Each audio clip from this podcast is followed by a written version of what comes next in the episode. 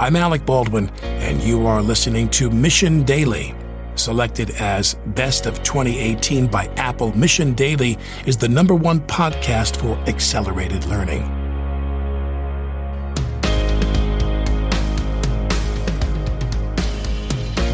Hey everyone, this is Chad, and Steph is looking at me like I said something. She's laughing.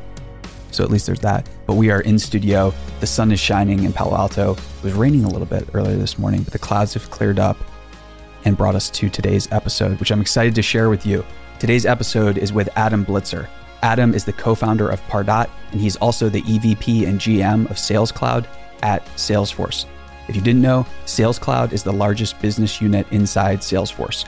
And Salesforce, if you're wondering who they are, what they do, they offer the number one CRM and training for sales leaders and teams, uh, in addition to many, many other things. So if you're interested in business, you've probably heard of Salesforce before, you probably use them, your company uses them, or you've heard us talk about them on the podcast, where they're a generous sponsor and a trusted partner and a teammate. When we create content, when we look for sponsors, uh, the business units at Salesforce are incredible. And Adam is a leader of one of those biggest teams.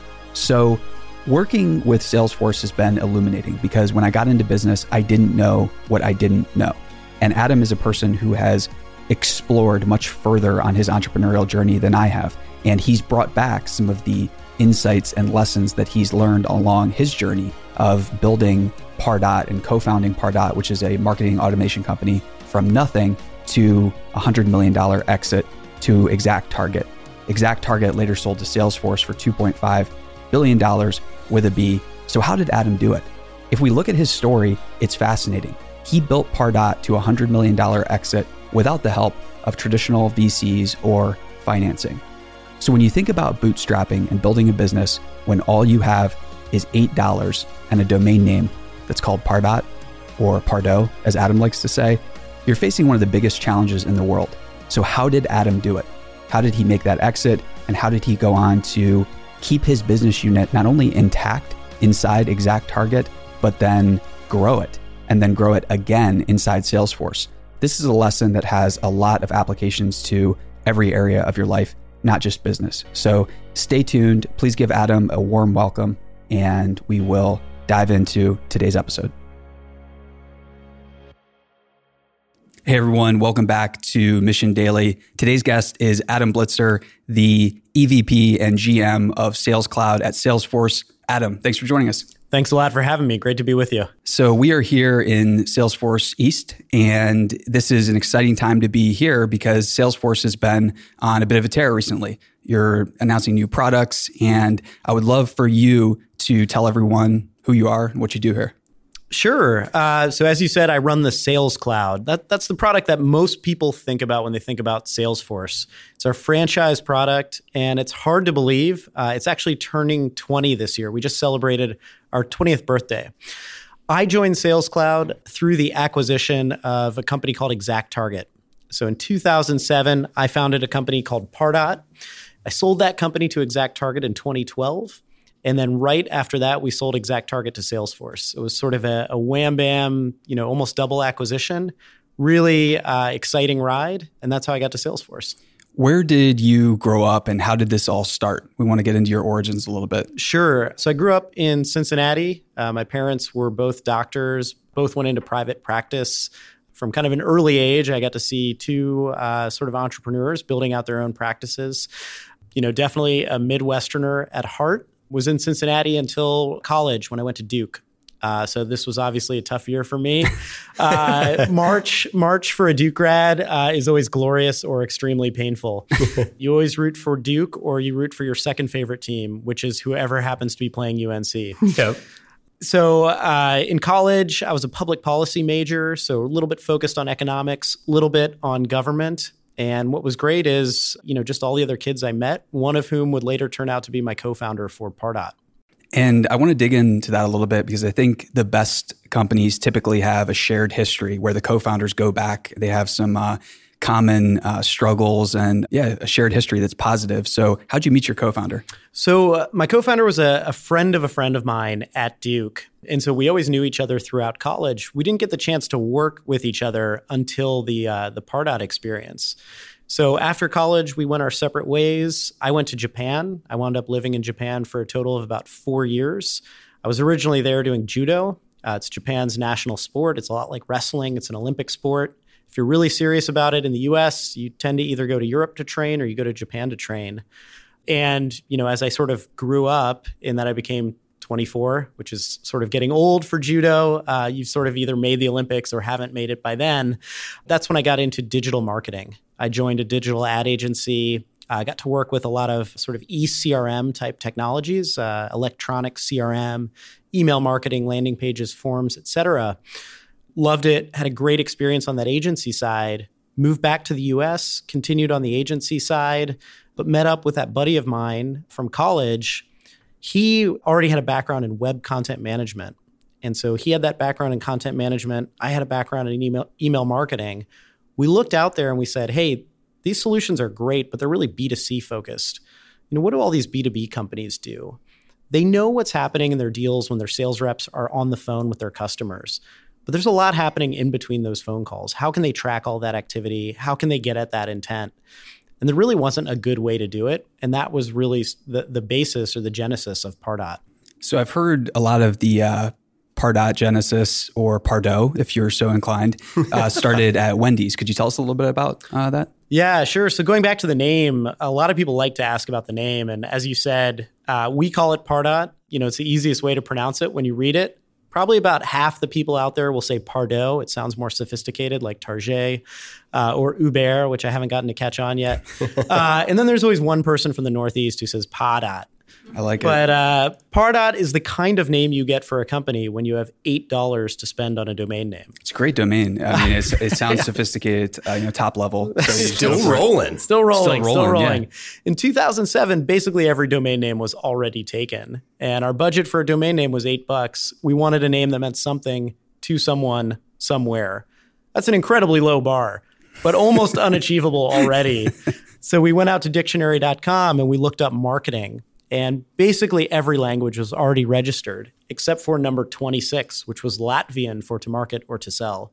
We had no special connection to Latvia, but we were faster to register domain names, so we were we were off to the races for eight bucks. So to your point on uh, on Wendy's, I was an avid Wendy's fan. I probably still am. I'm a big fan of the spicy chicken sandwich. But one of the things when you go to Wendy's, you know, and, and you're eating and you look down, you know, you, you notice the tray liner right? The tray liner always has all kinds of advertisements for different Wendy's products, et cetera.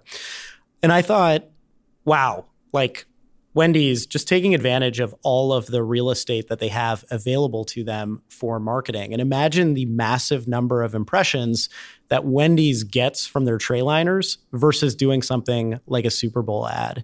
And so that idea of sort of uh, marketing showing up in unexpected places, marketing taking advantage of impressions that other people might not be thinking of, and sort of this, you know, almost guerrilla marketing techniques really stuck with me. It's something we used throughout at our experience for Pardot. And, you know, I think that was a little bit of the inspiration for it. I would love to back up a little bit to your days practicing judo. So you practice judo and I think wrestling, right? And those are one on one sports. So you practiced judo, if I'm right, for 15 years? Yeah, I, I practiced it for a long time 15 to 20 years, kind of in that range. What did you learn about either life or competition or maybe relationships through judo? Yeah, well, one of the things I loved about judo, you know, team sports are great, but I loved in judo that it was all on you, right? You win or you lose based on your effort, based on what you put out there and what you leave on the mat. And, you know, learned a lot of different things from doing judo for so many years. Um, but one of them was just related to grit and hustle and your ability to stick with something. Uh, in judo, I was never the most talented person out there fighting. There were there were other people who had a much better knack for it, and you know I just made an agreement with myself. I was never going to be outworked. I was never going to lose a match because I wasn't in the best possible condition or I didn't do the best possible preparation. And you find you're able to beat a lot of people who are more talented than you just by being more prepared, just by wanting it more, working harder, not the day of the tournament or the right. day of the match, but in the months leading up to it.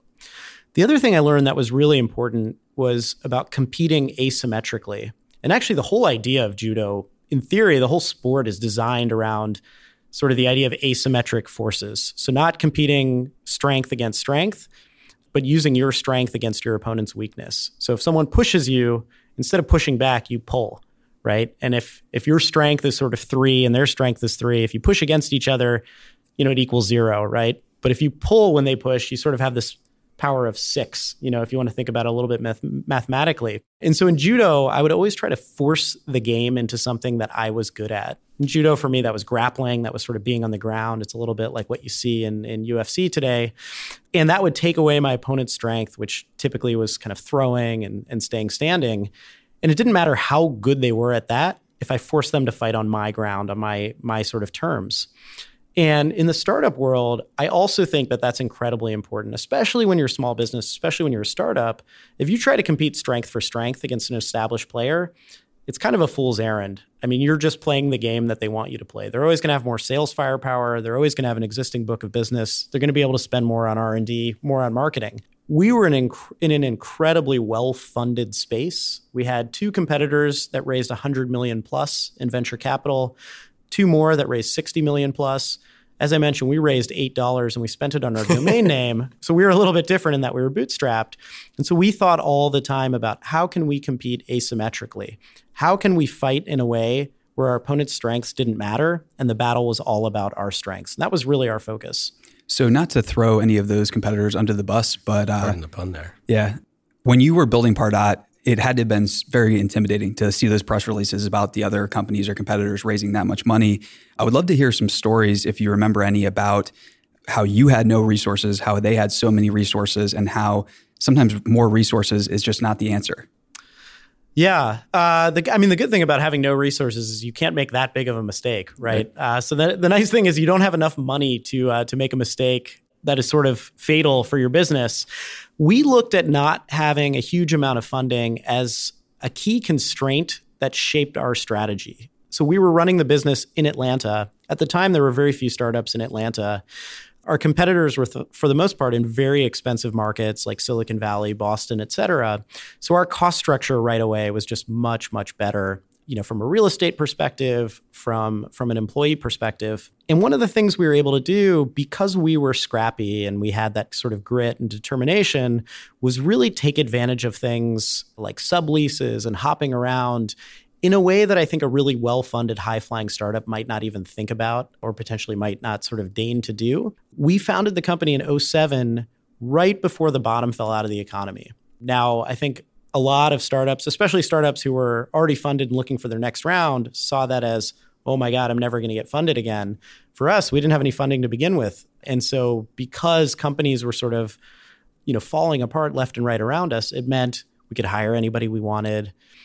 Salaries were not yet through the roof, even for engineers. It meant we had our pick of offices. We moved on to the 34th floor of a 34 story building in Atlanta and we got space that could fit 140 people. We had 20 people at the time. And the company that was up there was begging us to take it off their hands. And we paid an effective rate in the beginning. We later grew into a higher rate, but we paid an effective rate of $4 per square foot. And that's not per, per month like you might hear in Silicon Valley, that's per year. And so it was you could get those things if you're scrappy, if you're willing to look for them. We bought their 140 Herman Miller Aeron chairs for a dollar uh, because used furniture sort of has no value to most companies. There are people in our audience right now, they're just crying. They're just crying, right, right, right. So these were the things like, you know, you could look at the economy, you could look at the lack of funding, you could look at those things and say, like, woe is me, or you could say, wow, how does this change how we operate the business? You know, let's make sure we get a, a killer office. Let's hire young people that might not have a ton of tenure, but they fit our core values. They have heart. No one knows marketing automation anyway, so we'll train them up. We'll give this, them this amazing environment, and they'll never leave. Uh, you have an incredible retention rate of your employees. You have super high morale, so everyone is worth, you know, essentially more than one person potentially at your competition, and you can squeeze a lot more out of the business than you thought possible. What was the first major victory, whether it was a new client, new logo, or maybe just uh, a new insight that you had into B2B marketing where you and your co founder thought, okay, we can win against the competition and we can win in this market? Yeah. Uh, first major victory, I mean, you know, getting the first dollar uh, was sure. important, and that that is an incredible feeling when you get your first dollar, and and it's your first dollar earned, right? It wasn't one of your buddies buying the product, or it wasn't another startup found, you know, funded by the same fund as yours. Someone you have very little connection to paying for it. That's an incredible feeling. You know that you've created something that another business is willing to put their neck on the line for and start paying for to use. So I I think that was a big milestone. Crossing the desert and getting to a, a position where we were cash flow positive was a huge milestone for us because again we were a business that that built itself organically which in SaaS, you know, is a very unusual thing.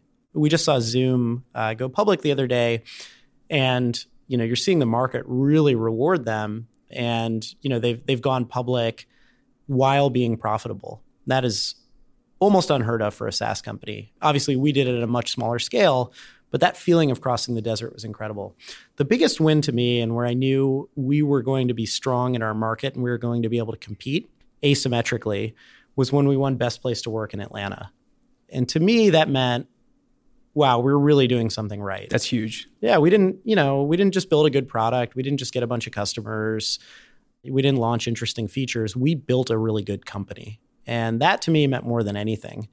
So we won Best Place to Work for our category in 2012. And then we won Best Place to Work in our category in 2013. So that was the year after the acquisition, which just speaks to the continuity of culture, I think, between those two periods. And culture became the way we competed. That was our secret weapon. And it shined during the sales process, it shined during the implementation process. It was something that customers felt uh, and something that really, they really appreciated. Are there a couple examples of culture building or insights you found to help build the culture? What was that process like for you? And how did you think about building culture? For us, it was at first, it was accidental. So we got to 20 employees who were great, sort of by accident you know, we made a lot of mistakes getting to our first, you know, we probably hired 30 employees to get to our first 20, something like that. And when we got to 20, we looked around and said, God, this is awesome. You know, how do we not screw this up as we continue to grow? And we said, we better figure out what what this quote unquote is. And so we looked at our quirky team of 20, and everybody, you know, they're from different walks of life and backgrounds. And we said, what do these people have in common? And we came up we started writing down words. We came up with this list of 10 things that most people had in common and then we eventually condensed it down to 3 that everybody had in common. And those really became our values. So for us it was people that are positive self-starting supportive.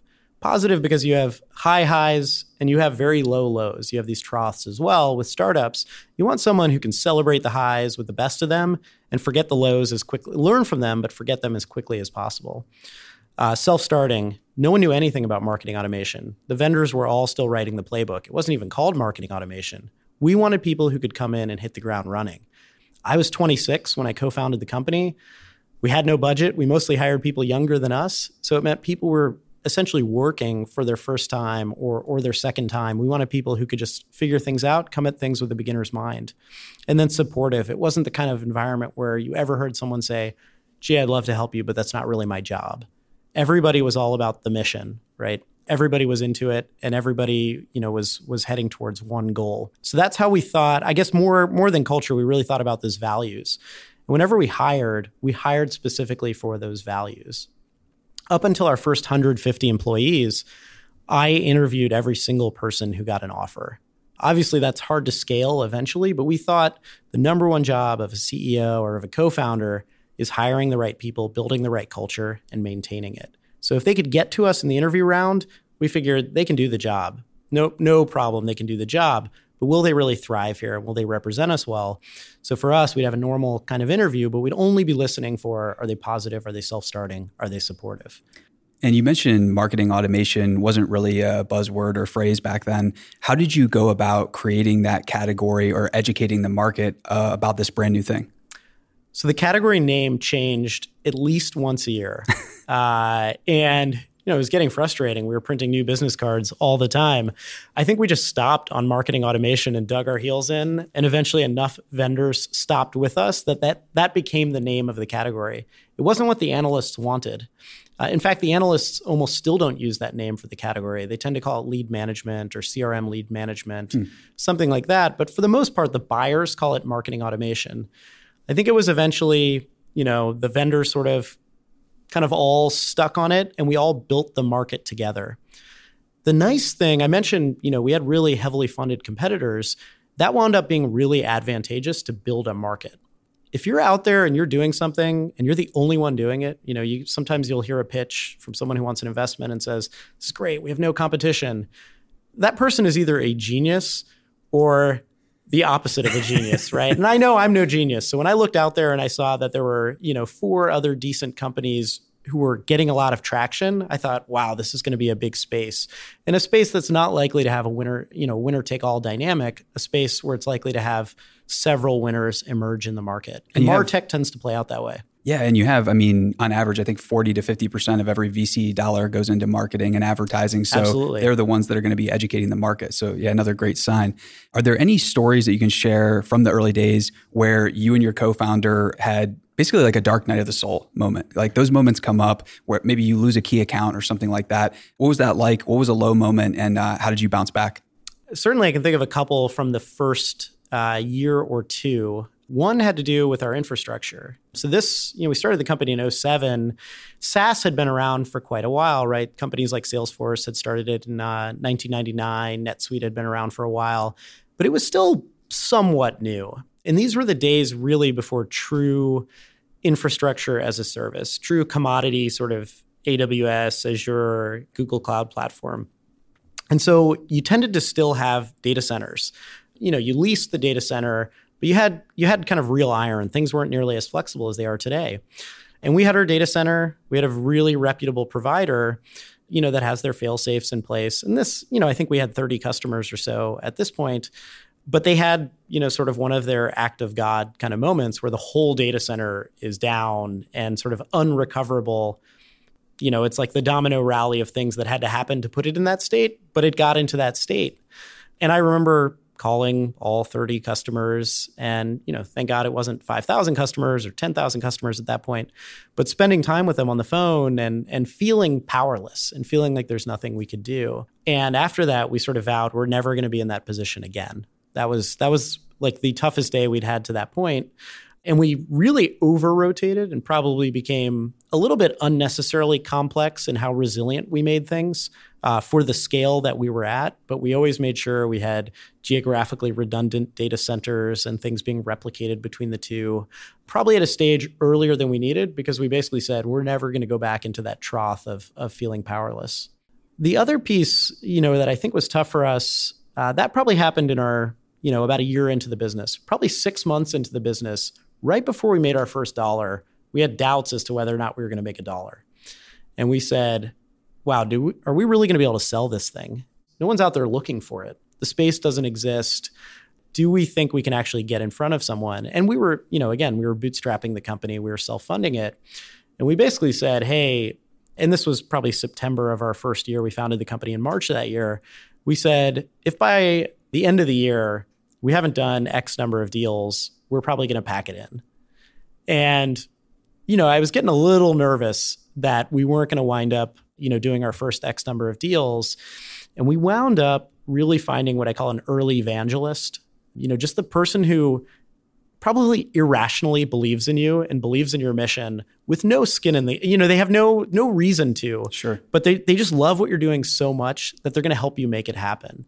And in our case there was just this local marketing consultant named Todd Michaels one man show who worked with probably 15 really really small B2B companies that you know you've never heard of for the most part and he said he he took one look at the product which, as my head of sales at the time said, did less than nothing.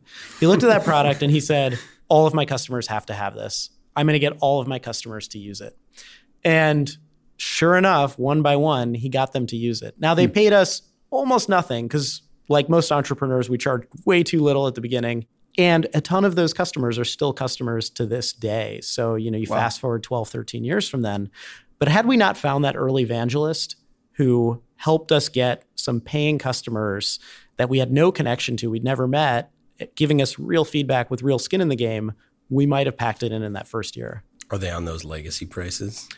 we've we've never raised prices on an existing customer for Pardot users. That's so wow. Uh, so one of the things that's incredible. I mean, I've seen over and over in the market, you know, with a SaaS company is you know, if a customer believed in you and they paid market rate at that time, even if you've raised the price on that edition, you know, it's just goodwill. Bring that customer along with you. They trusted you. You know, they trusted us 13 years ago. Sure. Right. You know, the product did much less 13 years ago. Just take them along on the ride. And that's basically an investment in word of mouth marketing, right? Totally. And it's going to pay off. It's going to reduce churn and every, all of those things. When you were building in Atlanta, you're probably flying around the country, going to conferences, going to B2B events. I've heard you, I think, talk about SiriusDecisions, and I've seen some videos of you early at Dreamforce. How did you go about getting involved and getting active in the ecosystem of conferences and stuff like that? Yeah. So one of the things, um, one of the things we didn't do was any face-to-face meetings beyond conferences. So because I mentioned we had this constraint around funding, we became incredibly efficient at doing everything remotely. Now, the Great Recession sort of helped helped that whole movement along. The whole inside sales movement really came of age then. Companies were slashing their travel budgets. It also coincided with this rise of you know, GoToMeeting, WebEx, eventually Zoom, all these web conferencing service getting services getting better. Those two things really combined to help people become more comfortable doing bigger and bigger deals without ever meeting in person, without ever meeting face to face. So we built the whole business around that. We were 100% inside sales. 100% of our implementations were delivered remotely. We would meet customer, customers at conferences. They would see me. They'd always say, "Wow, I thought you were taller." Uh, I was always say, "I thought I was too." Um, but we did attend kind of the major conferences. For us, Dreamforce was always the biggest. That was that's Salesforce's annual conference. We would go to annual conferences for other CRM vendors that we also partnered with, and then a couple of the marketing sort of conferences, which actually wound up being a little bit less targeted uh, if they weren't purely B2B focused. And you know, we found when we were at those conferences, we're next to our competitors, and then you know you could compete toe to toe. It's game on. And as you're building those relationships, when did Exact Target come into the picture? How did you get connected with them, and how did that relationship start? Exact Target uh, was a company we'd always admired. So Exact Target was an early player in SaaS, and so we sort of said, "Hey, let's let's follow a lot of their playbook." It was a company that was incredibly capital efficient in its early days. In its later days, it wound up raising a significant amount of money to sort of issue the public markets for a little while because they, they became choppy during the recession and then carry it to become a public company. Uh, and we sort of modeled ourselves after Exact Target in its early days. We also love that when Exact Target went public, in their S1 statement, they listed corporate culture as a competitive advantage. I'd never seen that in a company's S1 statement before. You know, usually they talk about their IP and their patent profile. And I would love to hear what that was like on the roadshow. Like what type of pushback? exactly, exactly. But we thought it was incredible because that's how we thought of ourselves as well. But our go to market largely was picking off email marketing customers. So not necessarily just exact target, but there was a whole slew of, you know, email marketing companies that were all doing really well. Email marketing had already come of age.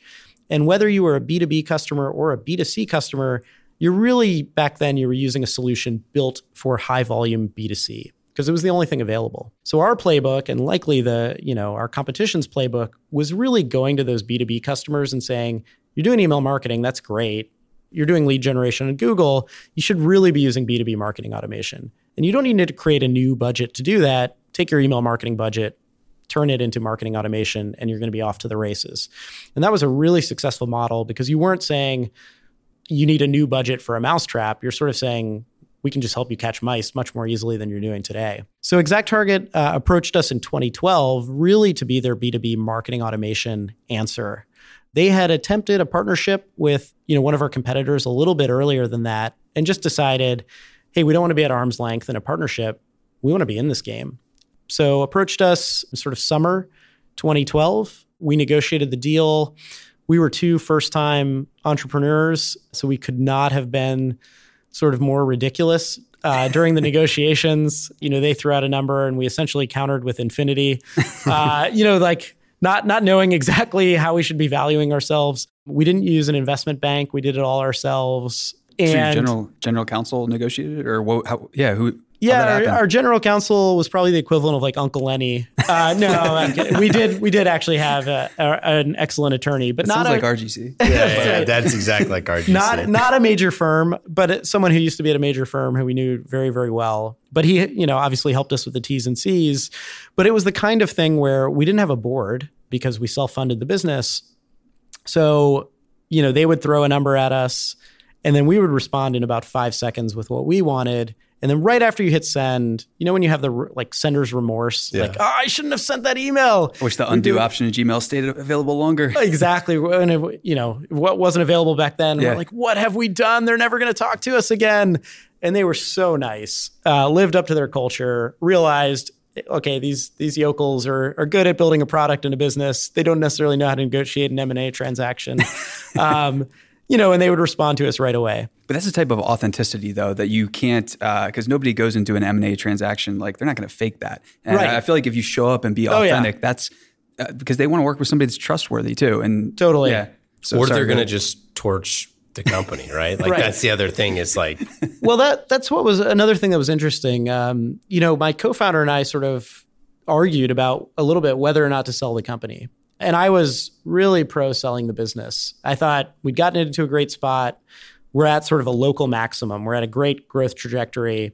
We had the opportunity to sell the business for a very, like, very significant multiple, and it was 100% employee owned. So it was going to be a great outcome for for us and and for many of our key and early employees. And his argument was the business is doing so well, we could wait a year and sell it for twice as much. And I said, yes, but who can buy us for twice as much, right? You know, a bunch of companies we probably don't want to get acquired by. And in the back of my mind, I was thinking of the kind of companies that, you know, tend to shred the companies they acquire, getting the IP, not not retaining the culture, that sort of thing. And I said, ExactTarget is really going to take care of this business. They care about culture as much as we do. The CEO, Scott Dorsey, incredible, incredible leader, the kind of person that, you know, he basically knows the name of every person at the company, you know, even up to 1,800 employees or so. And landing the company in the best possible spot to continue to thrive was really important to me. That's that's fascinating. So, at that point in time, when you're thinking, like, I, I think this is a great time to sell, is part of you thinking, I want to go work at ExactTarget? Like, this just seems like an awesome place to work for me personally, or was it kind of like, I can't believe we just brought this whole thing to fruition? Like, I can't imagine going and doing this all again and spending, you know, another seven years in the weeds potentially. It's a weird, it's a weird feeling. And actually it was only five years. So Well, it was it was so it was pretty short. But to me, you know, the reason that I was so excited to stay is it was early days for marketing automation. You know, the key players were all still in the scheme of things small. The companies that we think of as the leaders in marketing automation were all still small. I mean, no one no one was at a billion in revenue. No one was at 500 million in revenue. No one at that time was even at 200 million in revenue. And a couple of the other players were sort of about to exit in one way or another. Obviously, we were about to exit. And so to me, there was so much unfinished business. And, you know, a lot of my friends who do startups, you know, they say, hey, what are you going to do next? They always ask me what I'm going to do next, both during that ExactTarget acquisition and then later the Salesforce acquisition. And I always get to give a fun answer. I say, next, I'm going to win. And I don't mean win at life. Like people listening to this podcast can't see me, but I have bad posture. I'm bald and I'm short. Like I have lost, right? But I could still win. debatable. yeah, I could still win at marketing automation. Sure. You know, you you put the business in the right environment as the market is still playing out, you have the opportunity to win. And I think it's really pretty rare to have the sort of right product at the right time, you know, with the right team behind it. That doesn't mean you will win. Noth- certainly nothing is given to you, but even just to have the opportunity, which we never would have had the opportunity to sort of win the market as a startup, uh, is pretty special. And that's something that keeps me fired up. Yeah, one more thing on that. So I think one of the things that would be so exciting, I mean, we're in a company now, obviously, that like very similar trajectory in terms of like Revenue growth. Yeah, revenue Yep. growth, bootstrap growth, and all that sort of stuff. And one of the things that you see on the horizon that I'm sure you saw on the horizon was like, it would be nice to have a ton of money that we could pour into. Like, we've proved that this market works. We've proved the product works within the market and that the customers love this stuff. Like, I would just love to have X amount of dollars to shove into this right now. And it kind of seems like with the acquisition, it was kind of that opportunity where now we have whatever 1800 employees behind this that there's resources that I never had before and like let's go win this thing. Yep. Well, let me back up a little bit to sort of how we got into the position of not raising funding. So when we started, we never said, "Hey, we're going to start a business and not raise money." Uh, that was not our intention at all. We very much thought we would raise money, but one, once the bottom fell out of that economy, and you had you know Sequoia put out their End of Good Times or, or that deck that was sort of the ushering in the nuclear winter of VC.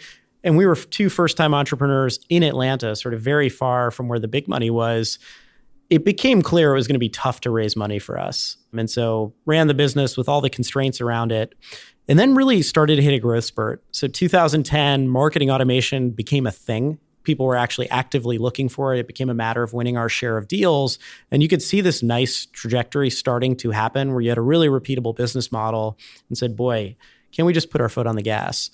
So we went out and we started to shake the tin cans, you know, and we said, oh, we're only going to raise money from really, really top tier VCs for whatever reason we said that. And then we find ourselves sitting in Sequoia's office. And if you've been in Sequoia's office, you're like, you look at the stock certificates on the wall. I have. And yeah, you're like, taking photos. It's amazing. Yeah. You're like, wow, I am in the wrong place. You're like looking up and you're like, I know all of those companies.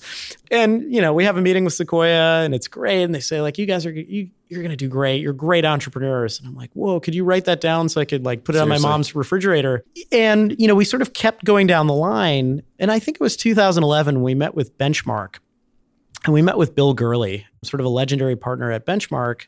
And, you know, my my co-founder and I both went to Duke, so we're super into college basketball and basketball. And, you know, Bill is he played college basketball at Florida, I think. He's probably six nine. Yeah.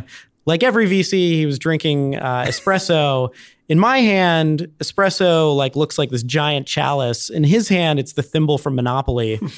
uh, and just a really cool meeting because his advice really surprised us. He said, I wouldn't raise money if I were you guys. I think it would be crazy to raise money in your position. And we thought, you know, what, what, what the heck? Like a VC is telling us not to raise money.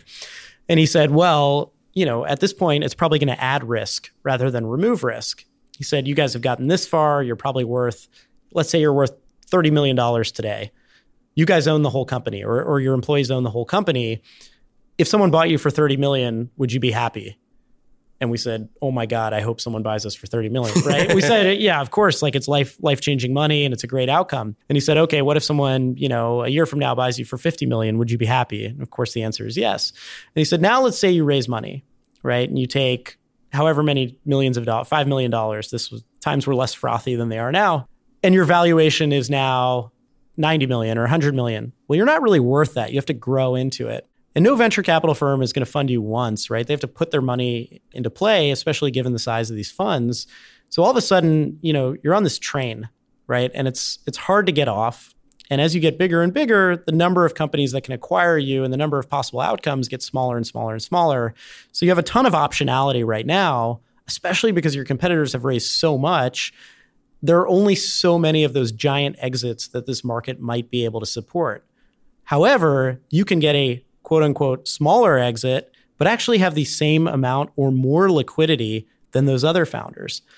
And you fast forward, and that's actually how it played out. So we had a competitor IPO with a valuation probably around 900 million. You know, IPOs were much smaller back then, maybe a billion, but owned so little of the company after all the funding that the return to the employees actually wound up being smaller than Pardot's Pardot was acquired for about 100 million, but 100% of it was owned by the employees. So that advice from Bill Gurley was absolutely awesome. I don't know that he followed the space or knew how it played out, but it was really, really cool to see. Jason Lemkin from SaaStr did a little sort of report on how the marketing automation market turned out and the three different paths that three different vendors took, how they all got to liquidity, all had good outcomes, but all took a totally different path to get there. Uh, so that was something that was really interesting. We funded the business in our later years with uh, Silicon Valley Bank. So, banks, traditional banks for the most part, are not very friendly to startups. They want assets to seize. Like, Silicon Valley Bank is awesome, by the way. So, we're a customer, we're a big fan, and yeah, right there with you. They were fantastic for us. So, yeah, most banks we talk to, they're like, How many printing presses do you have that we can yes. seize if we need to? And it's like, yeah. Well, we don't actually print that much. And our loons and things, you know, like there's just not that much you could come after. Uh, but Silicon Valley Bank basically came in and they looked at recurring revenue as sort of a very predictable indicator of how the business is going to do. And so they would give us a line of credit that would expand over time based on our growing base of recurring revenue. And again, at the time, you know, thanks to our government, interest rates were effectively zero. Uh, so for us, you know, it sort of felt like free money. We were just paying to service it a little bit. And we always had this supply of non dilutive capital. So we were essentially at that point always hiring for everything. We were pretty tight about our core values, so sometimes we didn't pull the trigger as fast as some other companies might. But that's what really, you know, fueled us all the way to our exit. So I think Chad is is just about to like stand up, cheering. stand up, stand up, and run so, a lap around the building. Because uh, the first the first time I heard from a, a top tier VC, and we, we raised a small angel round from uh, Founders Fund and yep. Sequoia Scouts, and in the follow up conversations where we were exploring raising capital, we heard something similar, and I originally bristled at that because yeah. it was like, oh, what are you saying? Like we're not good enough or something like that. But I think it's important to recognize that it might just be good good advice um, depending on your business and the market. Adam, I would love to hear how how did you negotiate the acquisition because you were able to keep the Pardot brand not just through the ExactTarget acquisition, but their acquisition by Salesforce. You were able to keep the brand alive and well, and now we're you know we're happy customers of Pardot. They sponsor marketing trends. Um, it's a great I got product. Pardot puppies at the the stickers at home. A lot of Pardot puns are out there. So many in the wilderness. I would just came back from Japan where we had a user group in Tokyo. There were about 150 people there, and a woman was wearing Parbot earrings. So Parbot was the uh, original mascot of Pardot. They were handmade. Very cool. Oh, yeah. that's so great. And then, and by the way, on Twitter too, they get going. That's great. Yeah. So yeah, how did you keep the brand alive and well? Was it just growth? Because I, I read that it was you know the growth during the acquisition was still pretty high and you were able to maintain that yeah so the the brand was not in any way part of the negotiations you know it, it was just something where as part of ExactTarget, it made sense to keep the two businesses very separate we had seen in the past another company acquire a very early marketing automation vendor uh, a b2c email marketing company acquired a marketing automation vendor and they sort of munged the brands together munged the products together and it wound up being sort of a one plus one equals 0.5 which I wasn't a math major, but it's not ideal. You know, the two coming together somehow were were worse than the the sum of the parts. And we were very cognizant of, hey, let, this is running well, this is running well. Let's look for kind of easy wins between the two, lead pass back and forth, a bigger funnel, but let's not overcomplicate things just to integrate things. Uh, so we kept them pretty separate. And then it was only about, I think, eight months close to close or 10 months close to close. It was a very short window between the two acquisitions. When Salesforce acquired us, that was a really unique experience for me because that was the first time I got to meet Mark Benioff. Uh, so the ExactTarget CEO had me as part of the diligence team on the ExactTarget side. And I still remember going to Mark's office, you know, at, at one of his homes, and it's a huge table, a little bit like the one we're at today. And so I give the middle seat to my CEO, Scott Dorsey, thinking Mark would sit directly opposite of him. And I sit on kind of the edge, the corner. And of course, Mark sits down directly opposite of me. if you've seen Mark, you know, he's probably six five. I'm like five seven. Uh, so he's, you know, he's basically a good foot taller than me, looking down directly onto my bald head. And I got to present the entire Pardot business to him. And at, you know, at the time we were small. We were probably a, you know, $20 million a year business which in the scheme of Salesforce was was fairly small at the time. And it was incredible how interested he was and how he could rotate or, or alternate between being high level visionary, like you're used to seeing at Dreamforce, to going in the weeds and saying, Hey, Adam, what if you had three more salespeople in this region, one more in that, one less in that? Watch what it does to your numbers. And just understanding SaaS models, you know, with such kind of fluency, I was blown away uh, you know, CEO of this huge company can rotate back and forth. And I, I said, wow, like I, I always want to make sure that I can do that because I think that's a rare thing. And he also, he made the decision at that time. He said, you know what? ExactTarget is focused on B2C. That's going to become the core of our marketing cloud. We're going to think of marketing cloud as kind of B2C marketing. We're going to combine it with our other assets, which at the time were, were largely social media marketing related. He said, Pardot's B2B. Pardot's lifeblood is sales and marketing alignment. We're going to align that really tightly with our sales cloud, which is sort of the, the core of Salesforce. So he made that distinction, you know, within like the first minute of hearing about the business, uh, which I think was was pretty prophetic and played out really well. That's wild, and allowed us to play, you know, all the leverage of Salesforce as we grew the Pardot business. And you mentioned Sales Cloud there. It's uh, the largest business unit inside Salesforce. That's right. And that's uh, a big responsibility. Uh, how, do you, how do you think about being an EVP and GM? What's that like? It was about three and a half years ago. Mark asked me to to take over Sales Cloud. And I think it's telling that they have someone who came from B2B marketing here running sales. I think it speaks to how we think about sales and marketing alignment. We really think in B2B marketing, you have two customers you have your end customer, and you have your sales team. And if you're not if you're not doing good things with both of those, you're not going to be successful. So we think B2B marketers need to think much more about revenue, much more about pipeline, much more about kind of business that that the team is booking. And I think Mark is also great about giving entrepreneurs and founders a new challenge uh, once they come into Salesforce. So a lot of times we come in, we run our businesses, and then he plucks them or, or sort of puts them into different roles. If you look at the president uh, and chief product officer of the yep. company today, it's Bret Taylor, who was the founder of Quip and formerly the CTO at Facebook. If you look at the former head of product at Salesforce, Alex Dayon also came through an acquisition of his company called Instranet, which eventually became Service Cloud. The person that's running Commerce Cloud came from an acquisition that eventually formed part of uh, of Chatter and other things. So there are many entrepreneurs in Salesforce that came from acquisitions that I think Mark has sort of expertly picked new and exciting challenges that may or may not be directly related to what they used to work on. And so it keeps all of us growing and thriving and thinking about you know new ways to be entrepreneurial within Salesforce. The Ohana Mafia, I think. I'm starting. I'm starting to hear uh, some chatter about that. Um, Adam, how do you think about balancing your work life and your personal life? So this is an issue. A lot of people are trying to figure it out. A lot of people are trying to find out: is there balance, or do I just have to make some sacrifices? You have two kids. You're very busy. Any strategies? Anything you can share there? Sure. So first of all, congratulations on, on your you. kiddo as well. Yeah. Um, it is it is a ton of fun, but as you mentioned, a ton of work. And when we were talking in the hall, I mentioned you know kids are sort of logarithmic. Having one kid is like one kid. Having two kids is ten kids. I have a friend who has three. We went skiing together. That felt easily like hundred kids. Um, so yeah, if if you think you're busy now, go skiing with hundred kids work forcing life, function that you love? Is, is right. that what you're? so uh, work life balance is critical. I mean, all of us are going to spend most of our lives working, and you want it to be as fun as possible. You don't want it to dominate your life. It's an important part of your life, but it's not your whole life. With Pardot, there were a couple of times when I was running it where I just felt completely cooked and burnt out, and that wasn't necessarily, I think, from workload. Mm-hmm. Uh, it was more from never being able to turn off. Yeah. And, you know, you're an entrepreneur. It's a lonely business. Very few people understand what it's like to be an entrepreneur. And for us, and being in Atlanta, there were very few other entrepreneurs at the time. Uh, we had the MailChimp founders right. who were sort of really getting things going with MailChimp at the time, but there were not a lot of startups.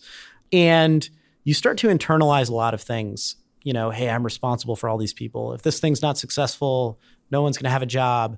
And it's completely irrational, right? If, if for some reason Pardot hadn't made it, everyone would have gotten great jobs. They had great experience. The you know things were fine. They were all smart. You're on the bleeding edge of technology. There's not really a downside. There's not. Yeah. There's not as much of a downside as you sort of make out in your head. And the issues you're facing, in the scheme of things, are probably not that serious. But it, you take everything personally because it's yours because you founded it.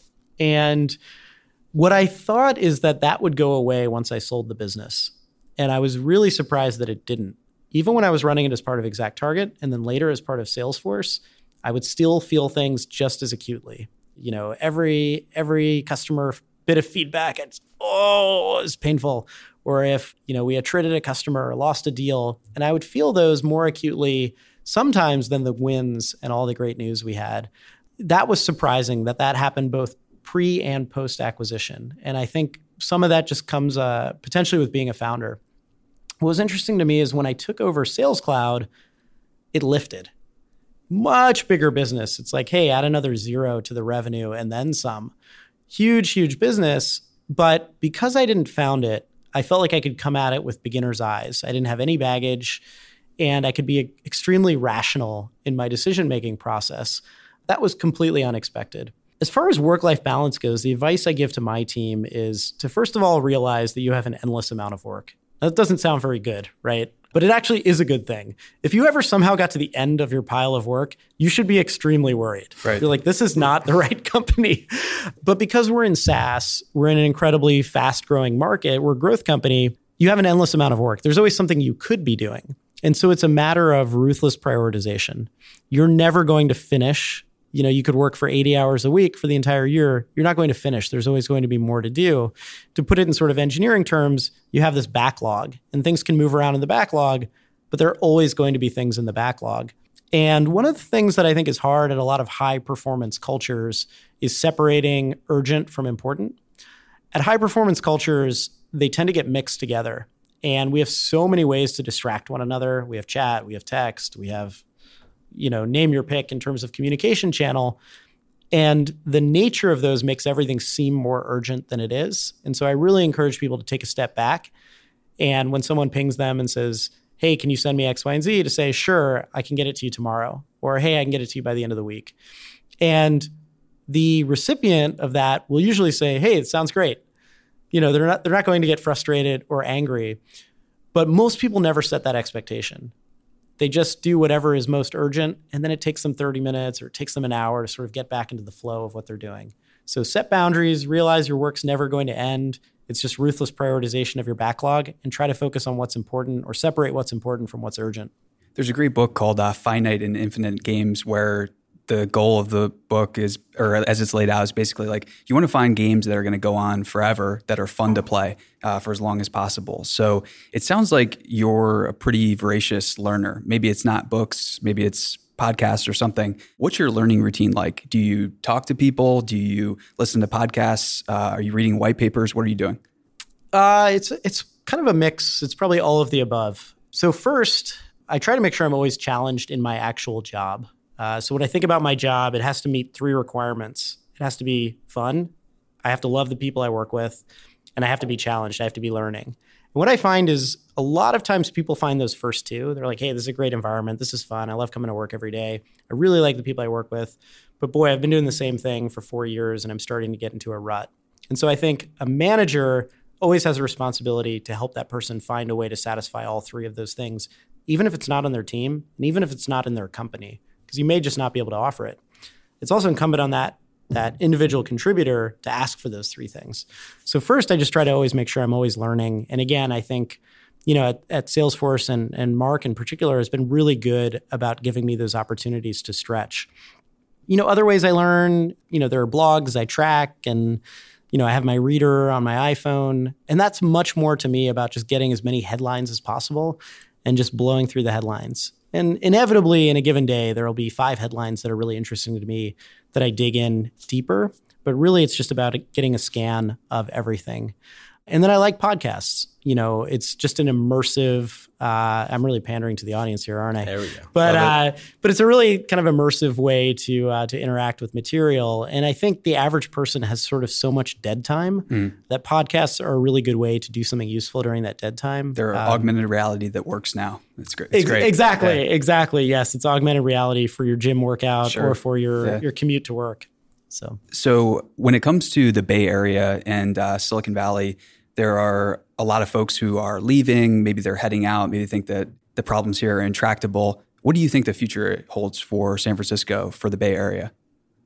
Wow, that's a big question. Um, so I am pretty new to the Bay Area. So I moved to the Bay Area four years ago with my family from Atlanta. My daughter was born in the Bay Area, so uh, so she's she's more of a newbie and we're starting to put roots down here. We we really like it here. My brother lives out here. I just moved my mother here, um, and so so we're we're pretty settled. It's a city of uh, certainly of extremes. You know, there's there's an incredible amount of wealth flowing into the city and flowing into the surroundings at all times. We're seeing an IPO boom happen right now, which brings incredible things. But you know, it also leads to a, a bigger and bigger disparity and income gap. And so these are these are tough problems for us to tackle as a community. Yeah, not to be flippant, but I think that like a lot of the problems like between sales and marketing, you talk about sales and marketing alignment. We kind of need alignment between tech and the rest of the Bay Area. And, yeah, and I, I, feel like that's just starting to become a thing that every tech company now is uh, it's on their radar at least, right? Well, I don't know that it's on every company's radar. Gotcha. I think certain companies are much more plugged into it than sure. others. But, you know, that that could be enough, right? Because probably 30 years ago, you wouldn't have had much business involvement. You might have said, hey, that's really the government's problem. Right. And I think today, you know, a lot of these big employers are, are stepping up and getting more involved. Now you're seeing them more involved in the political scene. You're also seeing them much, much more heavily involved in the philanthropic scene. Um, and, in, you know, I think tech has an incredible capacity for philanthropy. I also think, you know, the the tech workers often, you know, the mindset of tech workers are often really compatible with philanthropic efforts. You know, my team, one of the things we're passionate about is equal access to education and public education. So my team here adopted a school, you know, not not quite in our local community in San Francisco, but just across the bridge uh, in Oakland, the Frick Impact Academy. And the idea is, you know, if every executive at our company can circle a school and have their team sort of focus on helping that school, you know, what kind of a difference can you make? Whether it's, you know, just helping them host their workshops and career fairs, whether it's teaching programming to kids, That whether sounds it's getting amazing. kids into STEM. Yeah, and uh, you know, it started as something where we had two members of our team who were really interested in helping that school and had been doing it for many years. All of a sudden, we have 40, 50 people participating in it. It's been incredible. That's really cool. All I had was bring your tractor to work day or drive your tractor to work or school. So that's uh, the extent. You know, of- ever since yeah. seeing that episode of Mad Men, I've decided tractors should never be in the office. I don't know if you saw that one, but it did not end well. I didn't. Um, no, I was just gonna say I grew up in Oakland, and I can tell you that uh, that stuff never used to happen. Yep. And it's something that I think a lot of times we just forget about, like how much have. I mean, the fact that there's technology companies that are headquartered in Oakland, for Yep. example, or the fact that uh, just so much work is being looked at across the whole Bay Area now by technology companies and their employees, I think is just ultimately. I think it's lost a little bit to like the broader narrative Yep. uh, because they really are like people are so especially in technology like i think so many people talk about how can we be helpful and this sense of like collaboration and helpfulness and that's like the one thing that you know we've been know going to dreamforce for the past five years and uh, have been involved in salesforce and obviously being a customer and everything but that's the one thing that like you know we're part of the 111 program and everything but i think it really exudes especially like when it comes from the top then it can have a, Yep. a massive, you know, trickle down effect to to people that want to help. I totally agree about it coming from the top. You know, in our case, obviously, you know, Mark and Parker and the other co-founders of Salesforce started with that 111 model. So they they give, you know, 1% of employee time to philanthropy, 1% of equity. They put in a, a 501c3 nonprofit to focus on philanthropy, and then 1% of product. So you have today, you know, you look at that. At the time, Mark likes to joke that was really easy because you know our equity was worth nothing we had no time and we had no product right but then you you fast forward 20 years and you look at you know the millions and millions of dollars that that foundation has been able to give in grants you look at the millions of hours uh, you know across 38,000 employees that we've, we've been able to donate and then you look at the 30,000 nonprofits that run on Salesforce you can have an incredible impact but that's just one company's impact. You know, you mentioned that you guys have also adopted the one one model, which is awesome. And there are 9,000 other companies that have done it. So it becomes such a force multiplier. But I agree, it has to be a CEO initiative. Because if it's a CEO initiative and it comes from the top down, that sets the tone. You have so many employees out there who are excited and willing to help, and they sort of just often don't know how to get started. Absolutely. And if the company makes it easy for them and says, hey, this, this is something that's important to the company, we want you to do this, we want you to feel the freedom to do this, it will happen. But what's cool about Salesforce, just to to piggyback off that, is like my friends who are employees here. Their teams have different focuses, and that's what's so cool. Like one of the teams, like you know, does dog walking at a local shelter, and like has been doing that for like five years. Stuff like that, where it's being able to self-select into it. That's what's so cool about one one one is this idea that it's not prescriptive of what you do; it's that you do something. You can get as creative as you want. Yeah. Right. Well, people are going to be much more likely, one, to do it, and two, to do it well if it's something that they're passionate about. And I, you know, the vast majority of people have some cause that they're passionate about. And I love having the freedom to be able to choose what that is. So, Adam, you've been super generous with your time. Thank you. We have two final questions here. So, I would love to hear what's on your work radar for the next year that you can share that you're excited about, and then what's on your personal radar that you're excited about. Sure. On the work radar, I'm really excited about all of these business systems, which today, you know, they're either systems of record, you know, essentially they were they started as databases, uh, or they're systems of engagement. They're systems that you can use to personalize interactions with your customers, to market to them, to sell to them, to to serve them from a service angle. All of these systems are going to go on that journey from system of record to system of engagement to system of intelligence.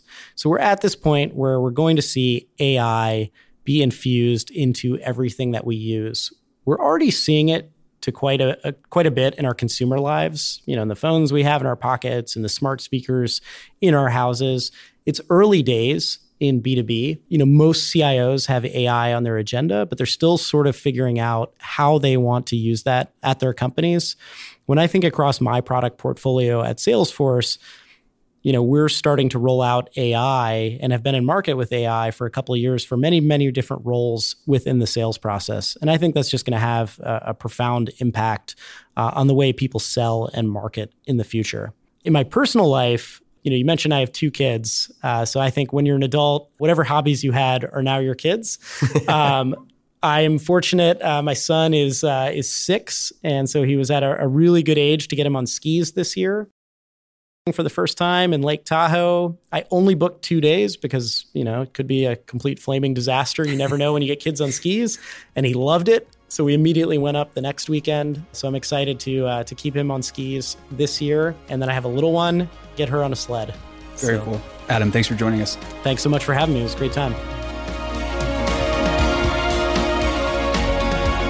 Mission Daily and all of our podcasts are created with love by our team at mission.org. We own and operate a network of podcasts and a brand and story studio designed to accelerate learning. Our clients include companies like Salesforce, they're a customer times five, Twilio, and Capterra, who work with us because we produce results. To learn more and get our case studies, check out mission.org slash studios. If you're tired of media and news that promotes fear, uncertainty, and doubt, and if you want an antidote to all that chaos, you're at the right place. Subscribe here and to our daily newsletter at mission.org. Each morning, you'll get a newsletter that will help you start your morning and your day off right.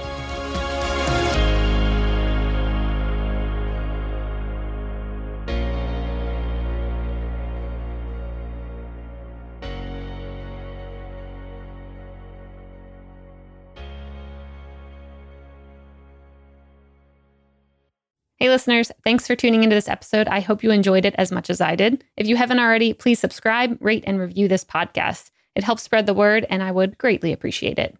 See you next time.